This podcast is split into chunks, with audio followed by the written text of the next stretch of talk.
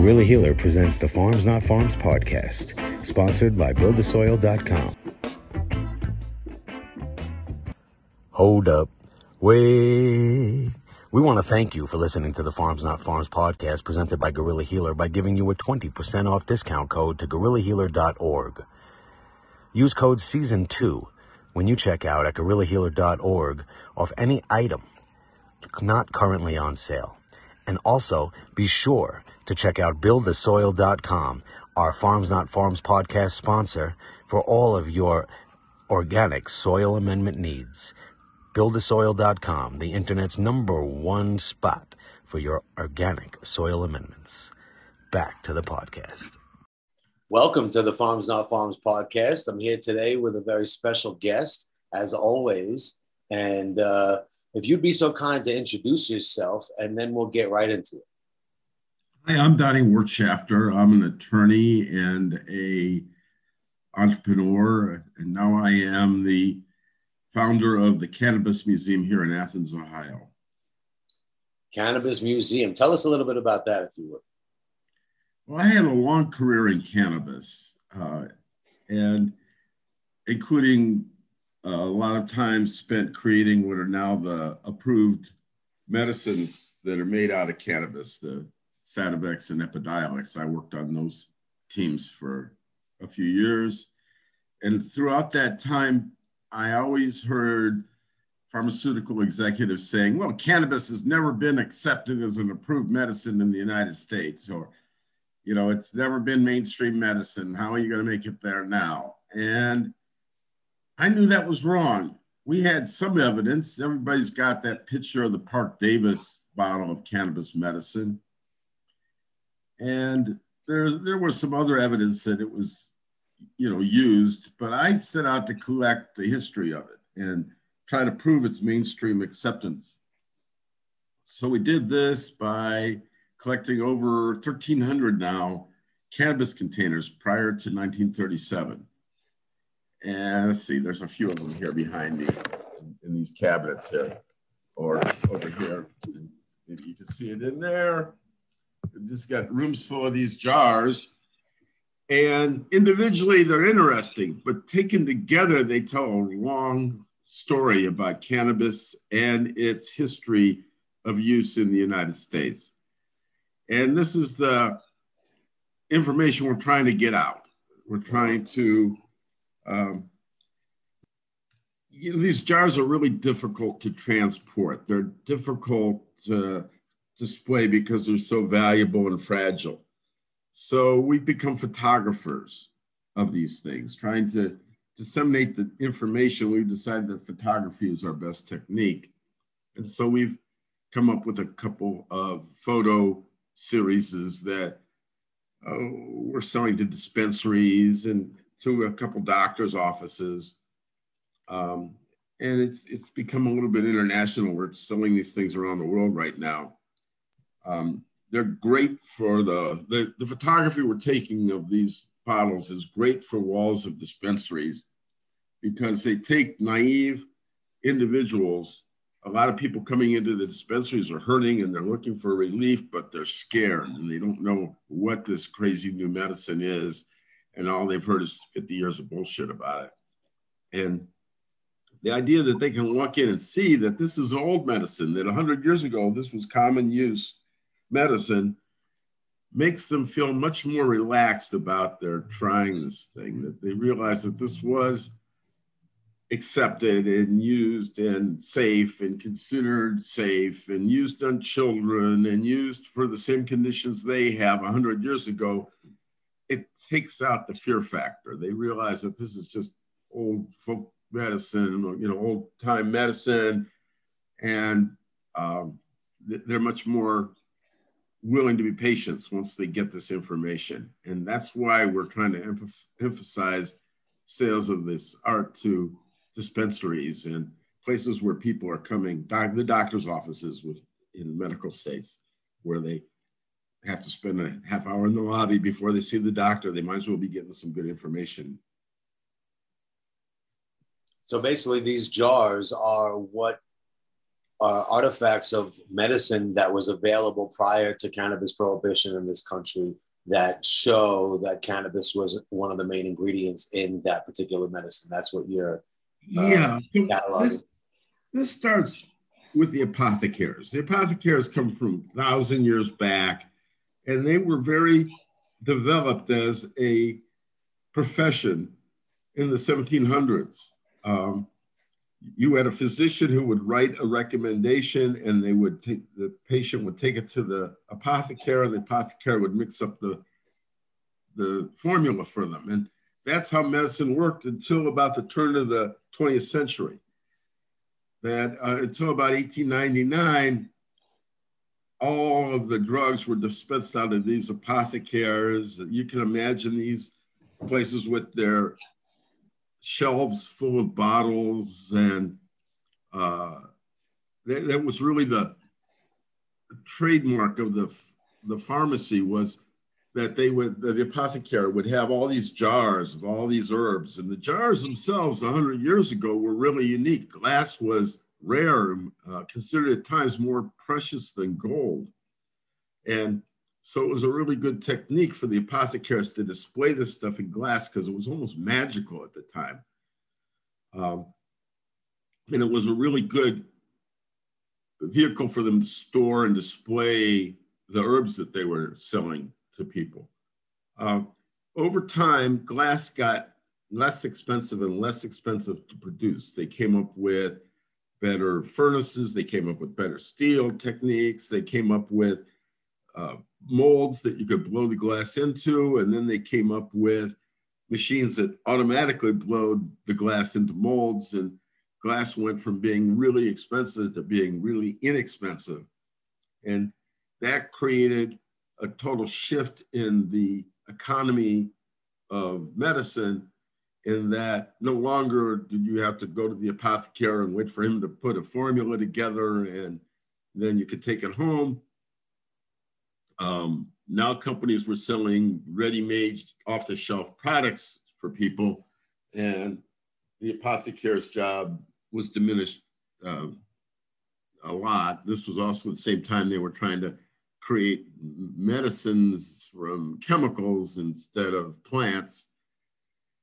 And it wasn't just cannabis, but all the plants were kind of kicked out of the drugstore pretty over a period of time. Cannabis was just the best and most shining example of all these solid herb remedies that people were using 100 years ago that we've forgotten about now, or basically have forgotten about. There's a lot of revival of this coming back up. I think it's really ironic that everybody's talking about drugs, but you have to understand where the word drug came from. And 100 years ago, drugs were dried herbs. And the word drug is like the word drought or dry. It's the Dutch word for drying. So the drug were the dried herbs. And now we've turned that around, and we think of drugs as being chemicals and the herbs as not being drugs. But it originally, dried herbs was all we had as drugs, and cannabis was one of the most effective of them. It was the #3 bestseller behind opium and codeine, or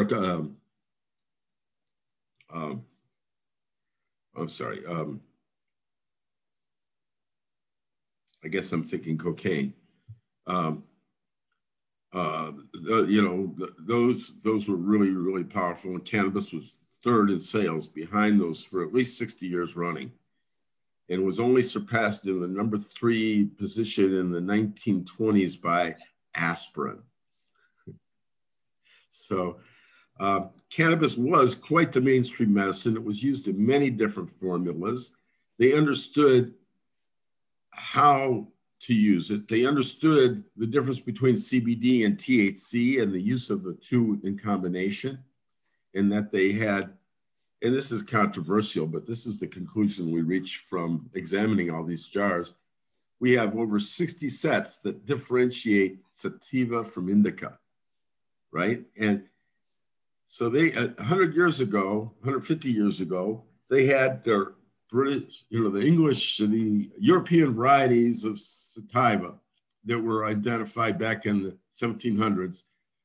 And it wasn't until 30 years later that ships began to bring cannabis in from Asia. And this was a totally different cannabis because its genetics were different. It produced THC instead of CBD. They called it cannabis indica because it was coming from India.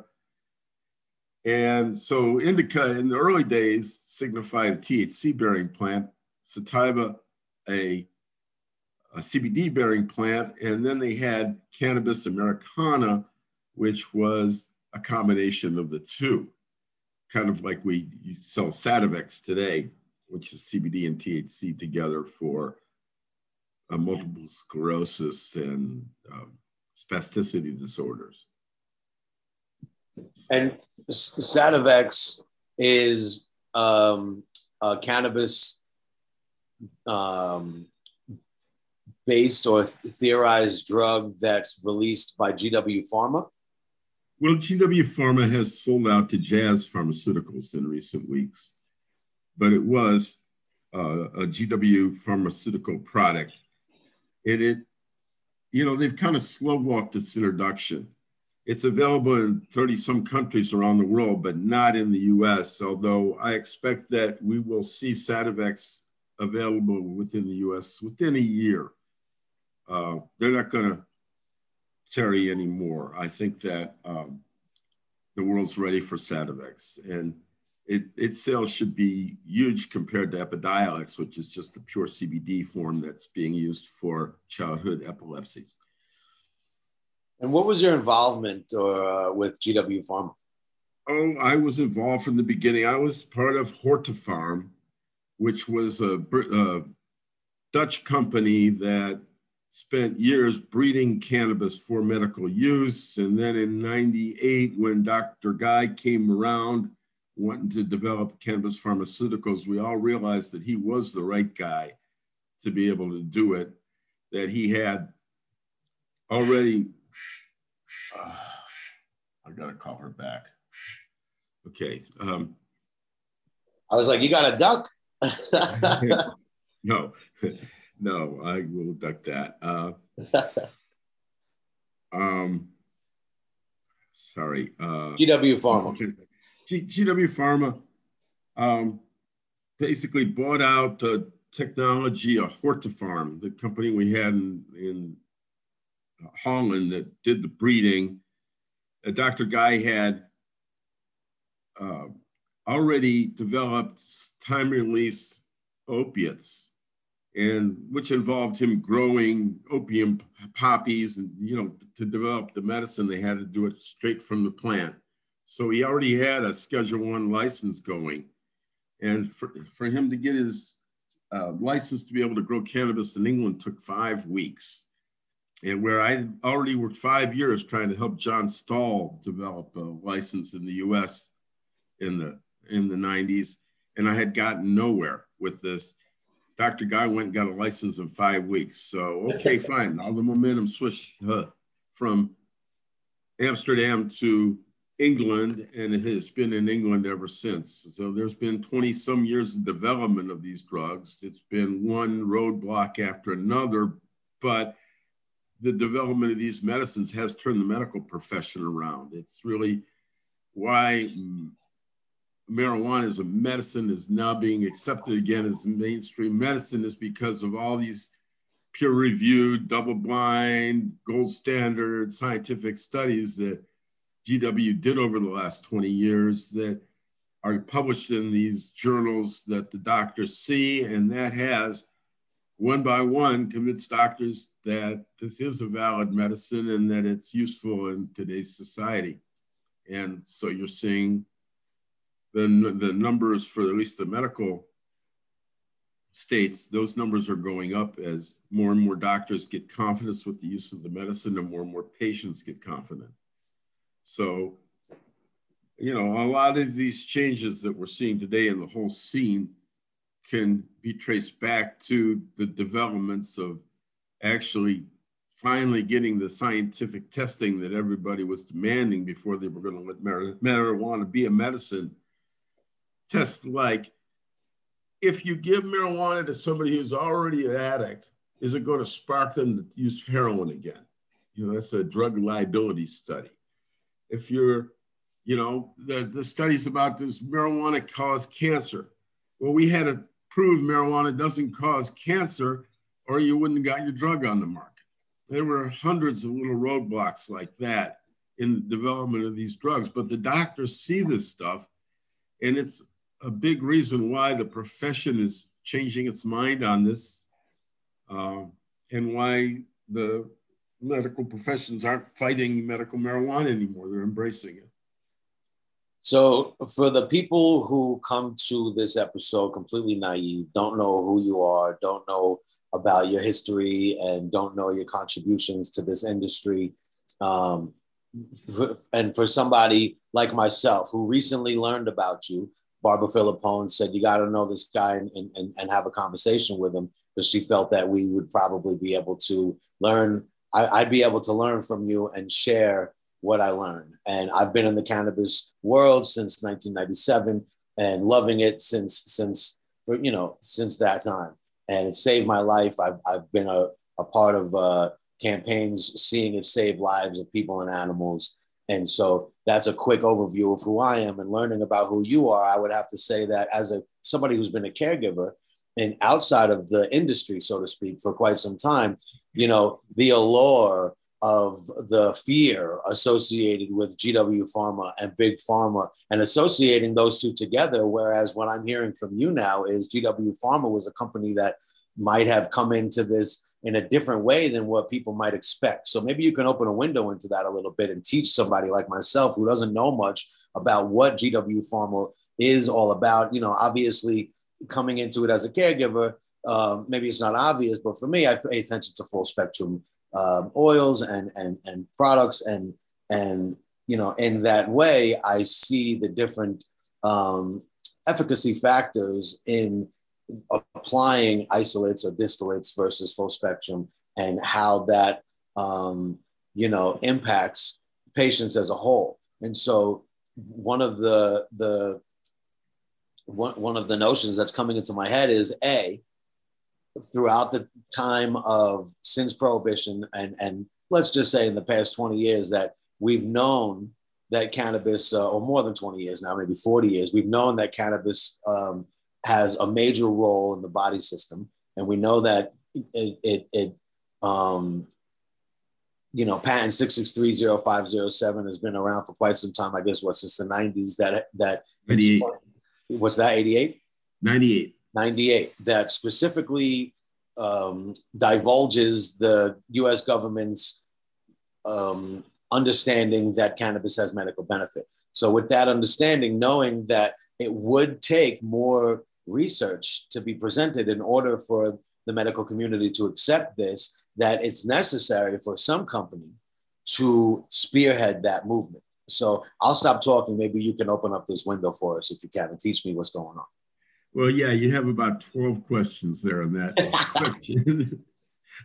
But the one that I remember most was laughing when people talk about GW Pharmaceuticals as Big Pharma, you know, because I saw it start as three of us. Yeah. And saw it be just the scientists involved and saw no big money coming into it until maybe 8 years ago when they came over to the US and started selling stock.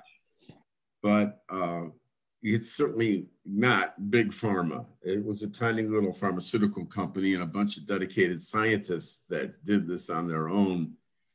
And so that one always tickles me. I love that's interesting. Pharma. What you're saying, you know, three scientists that on their own basically got cannabis implemented as a legal drug, which in one sense, you know, is amazing, and in another sense, it's you know, it tells naturalists like, why do we have to alter it and blah blah blah. But I think that this dynamic is so important, because in order to bring something from the forest to the pharmacy, you know, that there are qualifications that obviously the regulators need in order to, you know, tell doctors that we feel comfortable with you giving this to people. So what have you learned in terms of, you know, bringing something like that, that was completely illegal, into the realm of understanding that now it's being accepted by the medical community? That, you know, that's what everybody has been wanting for so long. Well, yeah, I thought that we set a really sterling example of how it could be done. And there are a few companies that have begun the process of doing the tox studies and doing the lab work and doing the research and, you know, getting up the scientific knowledge that they need to even be able to dose people in valid scientific experiments. And there are a few of those that are following GW's footsteps, and they're coming along, and they'll have products on the market within a couple of years. And then you have some bootleggers who saw Sativex coming out there and started, you know, hawking CBD. They you know, first it was dirty, filthy, almost toxic CBD, and pretty soon they got their techniques down. And then there was CBD, and everybody's starting to sell it in the gas stations, and you know, it's become almost a joke, which dilutes the impact of the real medicine. And yeah, it's dangerous. I mean, this stuff with the vape pens, we've kind of dodged the bullet on. I think COVID kind of stopped a wave of lawsuits that I thought was going to come, because so many people died from people taking shortcuts with making vape pens. Hundreds of people died from what they're calling vaping disease, which is really just adulterants in the vaporizers, trying to make stuff cheaper and reach the bottom line, you know, trying to make as much money as you can, as quickly as you can, before you're taken off the market. I have the same issues with Delta 8 and Delta 10 and some of these other chemicals that people are putting on the market without the proper scientific review. Yeah. And so I predict a small disaster coming here from one of these. There's going to be evidence coming out of one of these things. You can't say a drug like CBD works really good for epilepsy, but it's not psychoactive. You know, if it's going to work as a medicine, then it's making brain changes. It's making brain changes in all the people who don't need their brains changed. And so, yeah, you know, these things shouldn't just be launched on the market without the proper amount of review. And having the FDA approval is really the right way to go. Everything else is very vulnerable to being taken off the market in a day. You could have $1 million worth of inventory that's now worthless because they put a red tag on it. These companies are taking a lot of chances, especially these Delta 8 companies now. They're trying to deal with all this surplus CBD they created. And I don't know where it's going to go, but you know, the lawyer in me is very concerned and cautious and feels that nobody's doing this well and nobody's doing this right, and it's going to turn around and burn the whole industry. Well, you know, one of the things about my contribution to our world is that I have seen the lack of care applied to our sensitive population, and not interest and not even necessarily intent, but true care in terms of paying attention to detail and how each and every variable impacts life. And from, you know, 2014, 2015, the companies using safflower oil for children who had epilepsy, which in my body inflames my gut, and in other children, more sensitive populations, were inflaming them as well, and creating more of a counterproductive scenario that would work a little bit, but ultimately not all the way, or other companies creating waiting lists and not giving out any information. I think that it's important that we end up having information, you know, education is power, right? And so with that knowledge comes the ability to apply it as wisdom. And therefore, around the world, we can see for thousands of years, you know, there's various cultures that traditionally have been using cannabis and other plants that may or may not be illegal in parts of the world to benefit and raise the quality of lives in sick and just perhaps even just regulated life in general. And learning about our endocannabinoid system and learning about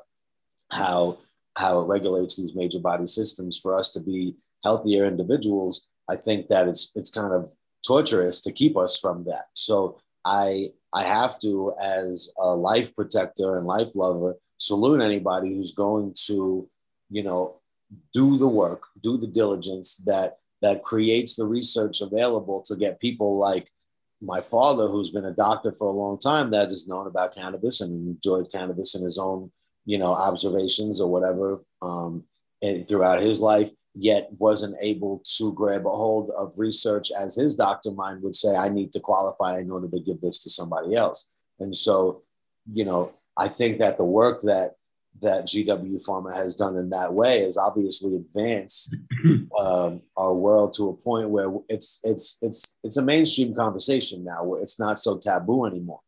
And there's good reason for it. And so regardless of the conversation of, you know, isolates versus distillates versus full spectrum and even bringing in other chemicals or chemical processes that might even create what, you know, I don't know if do you consider delta-8 a synthetic cannabinoid? It's certainly a synthetic cannabinoid. Yeah, I mean, there are minute quantities of it naturally present in some cannabis varieties, but what's on the market is definitely synthetically derived. Yeah, it's processed from something else, and it wasn't naturally derived in that way. So, I'm not here hating on people using or supplying Delta-8. What I'm saying is, in my own practice, I haven't been able to feel comfortable about giving it to anybody because, you know, I just don't know enough about it. And in that way, what I do know about and what I have been able to see is that, you know, the real work can be done with qualified, in my opinion, something that has a full panel on it, that has no heavy metals, no pesticides, has been grown the right way, has been handled the right way.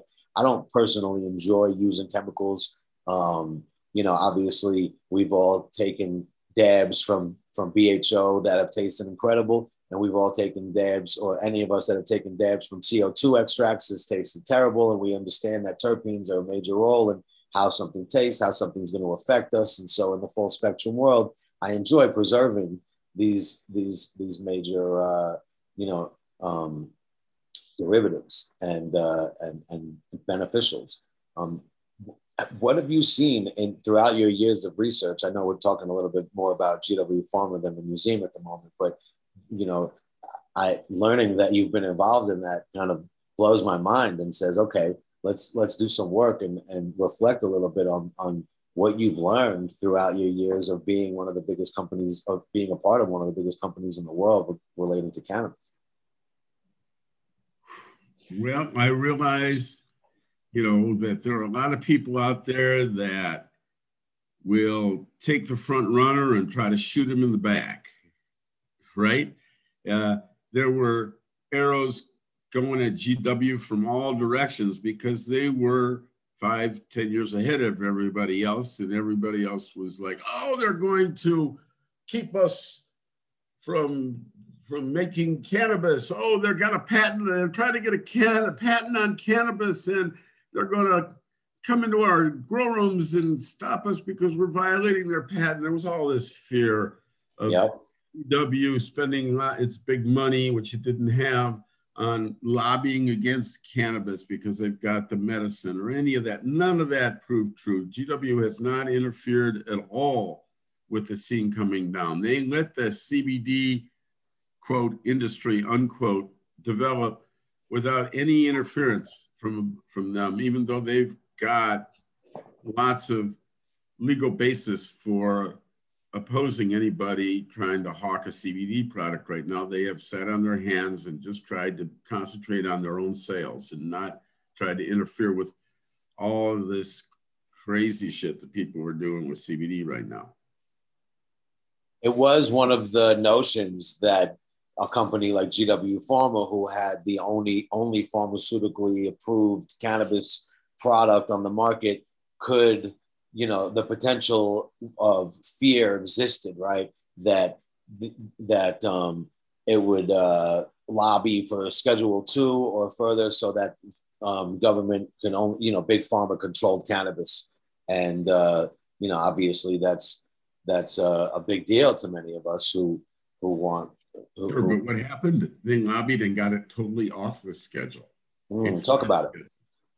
Which is what we were trying to do with cannabis. No, Epidiolex is not a scheduled drug now. It started off as Schedule 5, but they turned in the paperwork and showed that it didn't cause addiction and that it wasn't a drug of abuse. And the FDA and DEA responded to say, okay, fine, this is no longer a scheduled drug. It's still only available by prescription, but it's not scheduled. So it's much easier for doctors to prescribe off-label, and there's not all the concerns and cautions, the triplicate forms and everything that you'd have with a highly scheduled drug.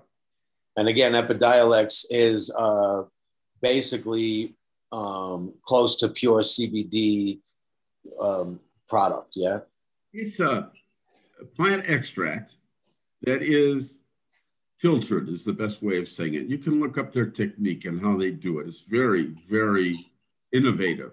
But they have a way of pulling the THC out of the CBD so that they, you know, because naturally for most varieties, you're going to get about 25-to-1 ratio of CBD to THC. There are minor genetics in the plant that will continue to produce some THC, even though the main genetics are set for the production of CBD, yeah, which is why we have these ratios.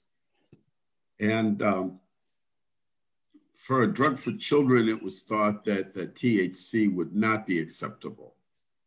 And so they are using a really cool filtering technique, chromatography technique, that is able to separate much of the THC out of the CBD. But the Epidiolex and especially Sativex have many of the natural terpenoids and flavonoids from the original extracts intact. Huh.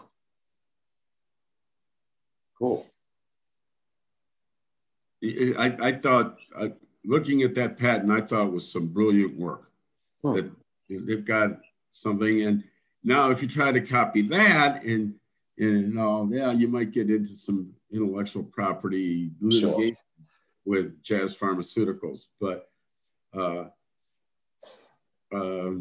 people are getting around that by coming up with varieties that are pretty much pure CBD varieties, and people are, some of these techniques for isolating CBD also get rid of the THC. Yeah, for this isolate is pretty free of THC. So GW just got bought out by Jazz Pharmaceuticals. Yes. Yeah. Do you know anything about that? Well, I'm following it. Okay. So you're not involved with GW anymore, is that? No, I haven't been for 10 years. Okay.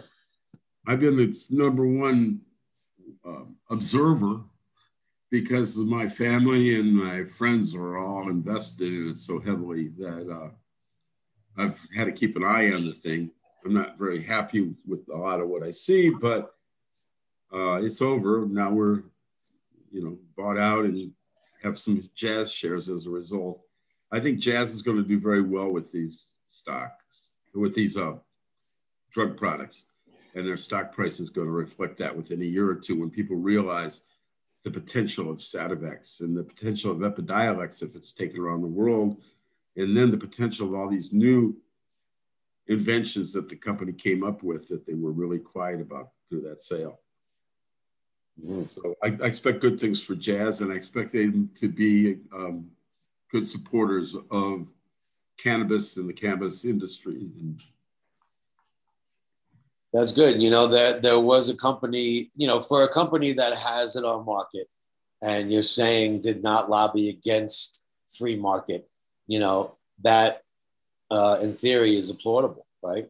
And while we all know, those of us who are in the know that there were companies who went around lobbying for hemp as basically saying, let's legalize cannabis without having the THC, which, you know, you had touched on the fact that THC wouldn't be acceptable for children in theory, in people's minds, and, you know, with healthy fears or even unhealthy fears in this case being a factor, you know, people would have I imagine trouble saying, okay, let's give THC to our children, especially with all the propaganda that's been put out there that's saying it's stunting brain growth. And in certain levels it may, you know, I've seen it save children's lives and I've seen it do miraculous things. And that's not to say it's for everybody or, you know, obviously everybody's different. So the recipe that two twins might need for the same issue might need different treatments, right? And with that being said, I think that it's important to just, at least for this episode, touch on the fact that THC, in my experience, has not been the enemy at all. If anything, it's been a huge ally. And if anything, I see that some children, if not many, require more THC than what's being allowed due to these uneducated, unhealthy fears that THC is bad. So thank you for letting me share that. You're welcome to obviously. There's an argument for me on that. You're absolutely right. This is a fear-based regulatory system that is not scientific, kind of like we treated COVID. Well, in the spirit of letting this podcast fly and not getting banned, I'll just go fly right over that one and say, hey, Barbara told me that you're probably one of the first people to bring a roll of hemp fabric into this country. You want to tell me a little bit about that? Well, this is true. In 1989, I had a small town law office. I was doing environmental work and got really frustrated with the system. Criminal justice was falling apart with the minimum mandatory sentences, with taking away judges' discretion, with the good faith exception. Practicing criminal law was no fun. The prosecutors had all the power all of a sudden. So I looked for something that was going to change the world and decided that a hemp campaign would be the way to go. In 1998, I started selling hemp products along with a few friends, and we did stands for normal here and there and developed some little products. We found a stash of hemp twine and bought it out and created this fad where everybody was making little hemp friendship bracelets for a few years, and people got really good at their crocheting and their macrame with this, and we sold a hell of a lot of hemp twine. You said what year was that now? 98, I don't know, 88, 90, 91. Okay, 1988. I was going to say, in 98, I already saw hemp roll back.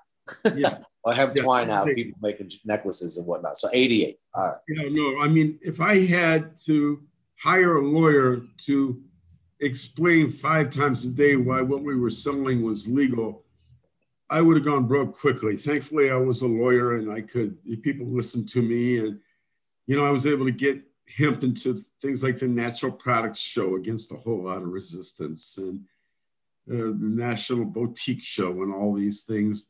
We're really hesitant to accept hemp as a product, especially the food part of it. But I got people like Dr. Andrew Weil to endorse us, and he was like a god in the industry at the time. And so he wrote an article that came out the day that we hit our first trade show. We made 5,000 copies of it and gave it to everybody in the show and launched the hemp oil industry. And it was great timing. Launched the hemp oil industry. Tell me, what do you mean? Well, you know, I bought a small oil press and I was buying hemp seeds by the truckload, and we were making hemp oil, but it was of poor food quality. It was more, we were selling it for body care and all this. And so then I made a deal with Spectrum Naturals, where they pressed our seeds on their really sophisticated equipment, and they could bottle it and all under food safe conditions. So by February 99, we were selling hemp oil to health food stores around the country. Wow. With Dr. Andrew Weil's endorsement. Awesome. And with Carol Miller, I wrote the hemp seed cookbook that we produced in 1990. It was a little handwritten cookbook. It's a lot of foods I won't eat today. My diet's improved considerably. We did the hemp seed cookbook. It's fairly dessert-oriented. We didn't realize what a good crust it would make for fish or things like that at the time. And so we were selling the hemp seed cookbook and a pound of seeds out of my law office, which was a problem because it was 2 stories, walk-up law office, and we had to carry these 20 or 50 pound bags up the stairs, and then we'd sell them and carry all these packages down the stairs. So we ended up buying a building out here that we still use. That was in 93 or 94. And the hemp lasted until 2002. We got hit hard by 9/11. It wasn't the disaster itself, but in the weeks after 9/11, the federal government used 9/11 as an excuse to cut back a bunch of freedoms that we had. Mm. And they decided they were going to go after physician-assisted suicide, for example. And one of the things they did in this few-day time period where, you know, the hammer came down after 9/11 was they said that hemp intended for food was a Schedule I controlled substance. Oh. And so that meant that everything in my basement, everything in our warehouse was now a hazardous waste, basically. You couldn't throw it in the landfill. You had to call the hazardous waste people to get rid of it, which is hugely expensive. So instead of having $100,000 worth of inventory, I had a $50,000 bill for cleanup. And so we fought that as an industry. Dr. Bronner was really instrumental in this. My company was, you know, showing at these food shows, responsible for turning David Bronner on to industrial hemp. He had just graduated from Harvard and took over the company that his grandfather started. His father had just died, and so he was put in charge, and he found hemp oil at the trade show with us, and they started putting hemp oil in the soap, and their sales doubled, and now they're becoming a huge company. Love that. So, and they can show that their sales started to boom the minute they put hemp on their label. Wow. And but the Bronner family is extremely generous, and they have a fund for doing social work. And so that fund paid for the expensive lawyers it took for us to beat the DEA in court. And we beat them, and it's all getting done. And then they come and change the rules again, and we had to start all over again with a whole new suit. And we beat them the second time. This is DEA 1 and 2 from probably 2003 and 4. And very good logical reasoning why the 9th Circuit Court of Appeals said that the government was out of bounds when the DEA tried to regulate foods. And so that opened up the industry some. It certainly, in 98 is the year that Canada opened up for production. And as the government shut down my ability to get seeds, they actually went to the factory where my seeds were being treated in Pennsylvania and started to pull a rate on them for a couple of days till the people in Pennsylvania figured out this was about the hemp. And, well, would you rather we just not process any more hemp? Yeah, yeah. And so they shut down the Pennsylvania mill, left. They didn't do anything else. It was all about just shutting down their hemp processing. And so hemp seeds got really hard to produce in the U.S. or to even obtain in the U.S. And so all the shift, all the momentum moved up to Canada, where it's become a huge industry, employing tens of thousands of people and, you know, approaching $1 billion a year in sales. And this is something the US could have had if it wouldn't have put handcuffs on its own entrepreneurs. It's like televisions and VCRs and all these machines that we invented here. It'll never be produced in the US again because the foreign competition just wipes us out. And we let that happen to the hemp industry. And it's only now in recent years started to come back, but most all of it, 90-some% of it is just a CBD scam, as far as I'm concerned. I'm not really seeing anybody really making money in it. And I'm not really seeing that many people being helped, and I'm seeing a lot of people being turned off to CBD. Oh, it don't work for me. When they, all they got from the gas station was something that said it had CBD in it without any CBD in it. Oh man, they're lucky if it says phytocannabinoids on the label. Yeah, yes, right. So there's been a lot of dilution of the product that I'm not very happy about, but GW has chosen to do nothing about it and has let the CBD industry prosper as it may. Fair enough. So what have you been doing in the past 10 years since your growth from this venture? Well, you know, I was always a cannabis collector. I have stuff I collected about cannabis from high school, my high school days. And as my time opened up, as I no longer had to be working so hard as a lawyer, I got more and more and more into this collection and met some fantastic helpers along the way. I've got one friend out in California who spent his professional career taking pharmacies apart. 1,500 pharmacies shut down in the state of California in favor of these big chains. And his job was to go in and rescue the drugs that were still usable and sell them back to the drug companies. Huh. And then all the rest of the stuff, he got to do what he wanted with it. So he ran a flea market stand for many years. And through this stand, he met all of the sophisticated high-end glass collectors. And so on my behalf, over the last 18 years, I think, he's gone to every collector he knows and talked them out of their cannabis collections. And that's the reason why I have this amazing collection. It's more him than that. eBay has a lot of things on it. Probably 75% of them are flat out fakes.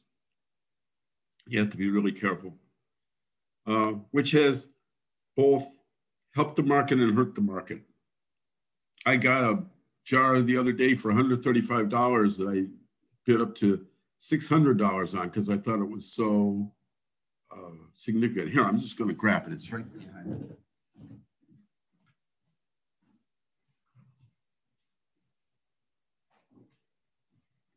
Nope, that didn't work. Somebody already grabbed it. Somebody saw its value. But this is Eximol. This is a Merrell pharmaceutical company selling a cannabis extract for eczema 100 years ago. And you see, these I think are really valuable. The fact that these scientists, physicians, and apothecaries 100 years ago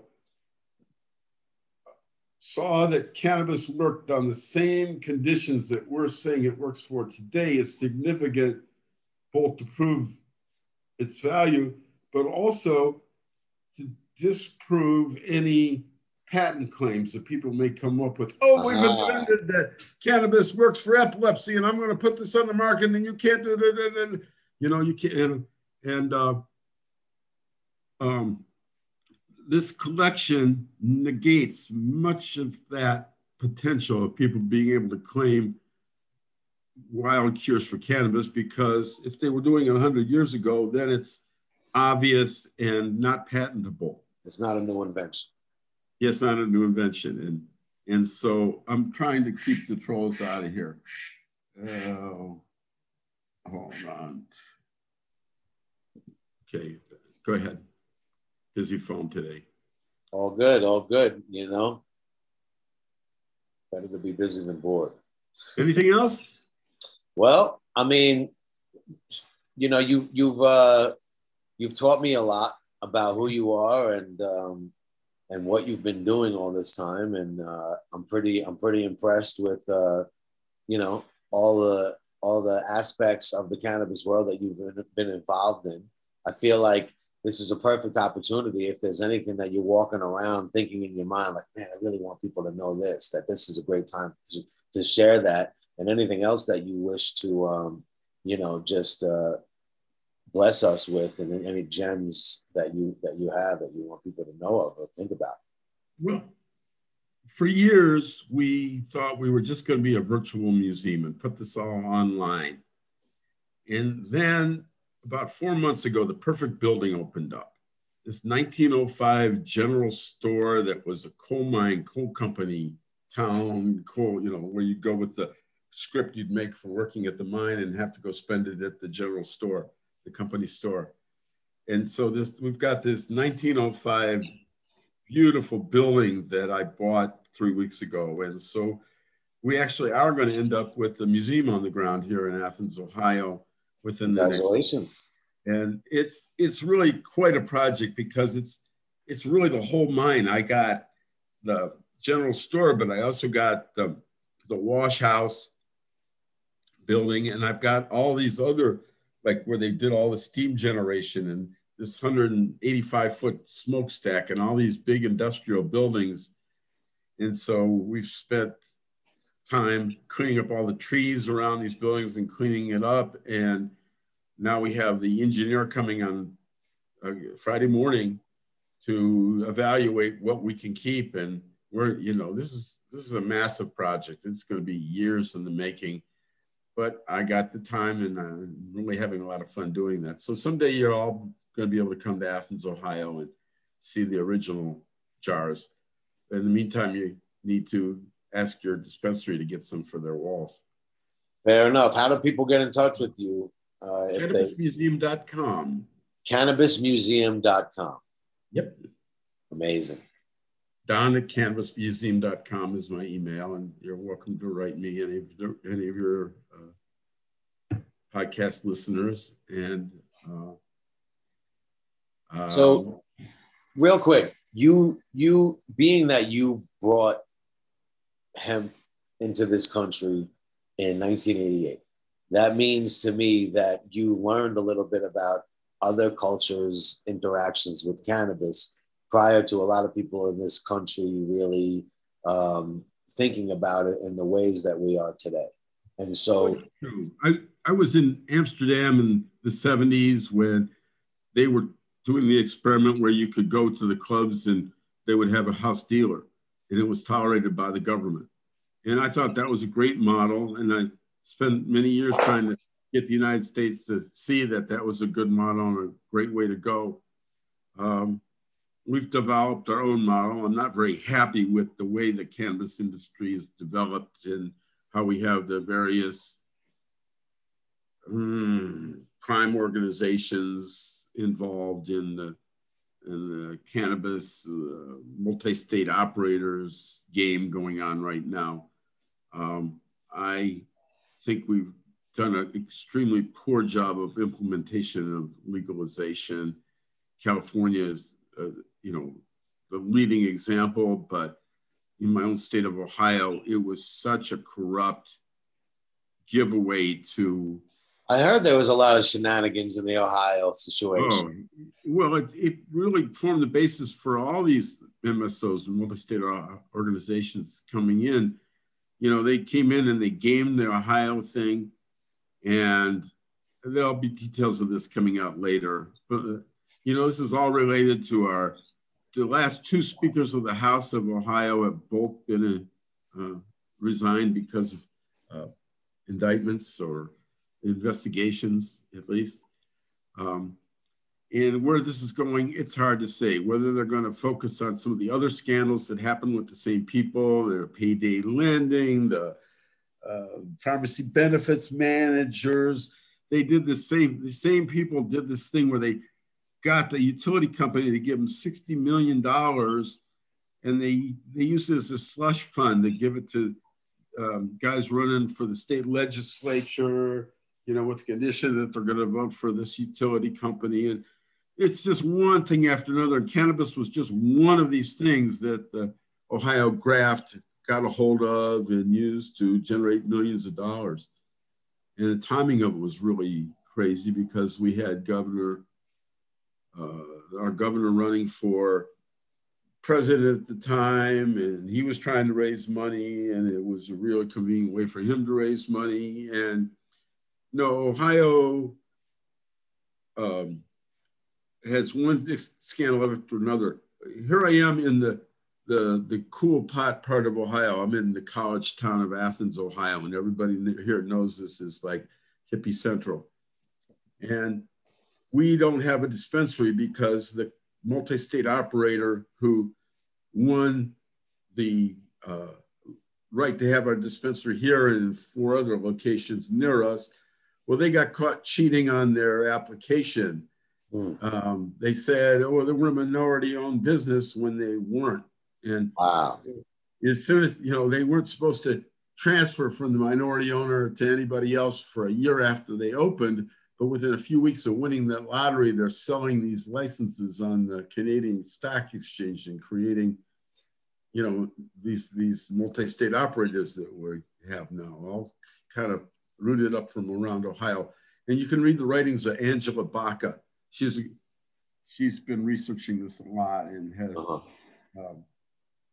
done a fairly good job of exposing the corruption in Florida and Ohio, and soon, if she ever gets her book out, it will really explain how all these Trump supporters, while campaigning against marijuana, were quickly lining themselves up to get the dispensaries around the country.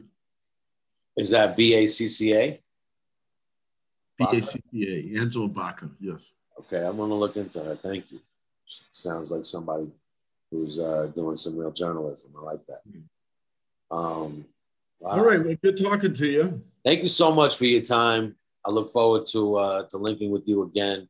All the best with your museum. Sounds like it's needed. If you don't already know, the original Charlotte's Web was created in Ohio, the Wu 4 by Chris Wu. I can connect you with him if you ever want that connection. Lemon G13, really great stuff coming from Ohio. Shout out to Tu and everybody over. Yeah. You know, yeah, Lemon G's from a friend of mine. It's still my favorite. Yes, sir. Well, salute. Thank you, Barbara, for this interview. Don, keep up the great work. You seem like you got a great heart, and I'm glad that that we can do this. And as always, we'll end sharing the miracle of life with a deep breath on the count of 3. 1, 2, 3.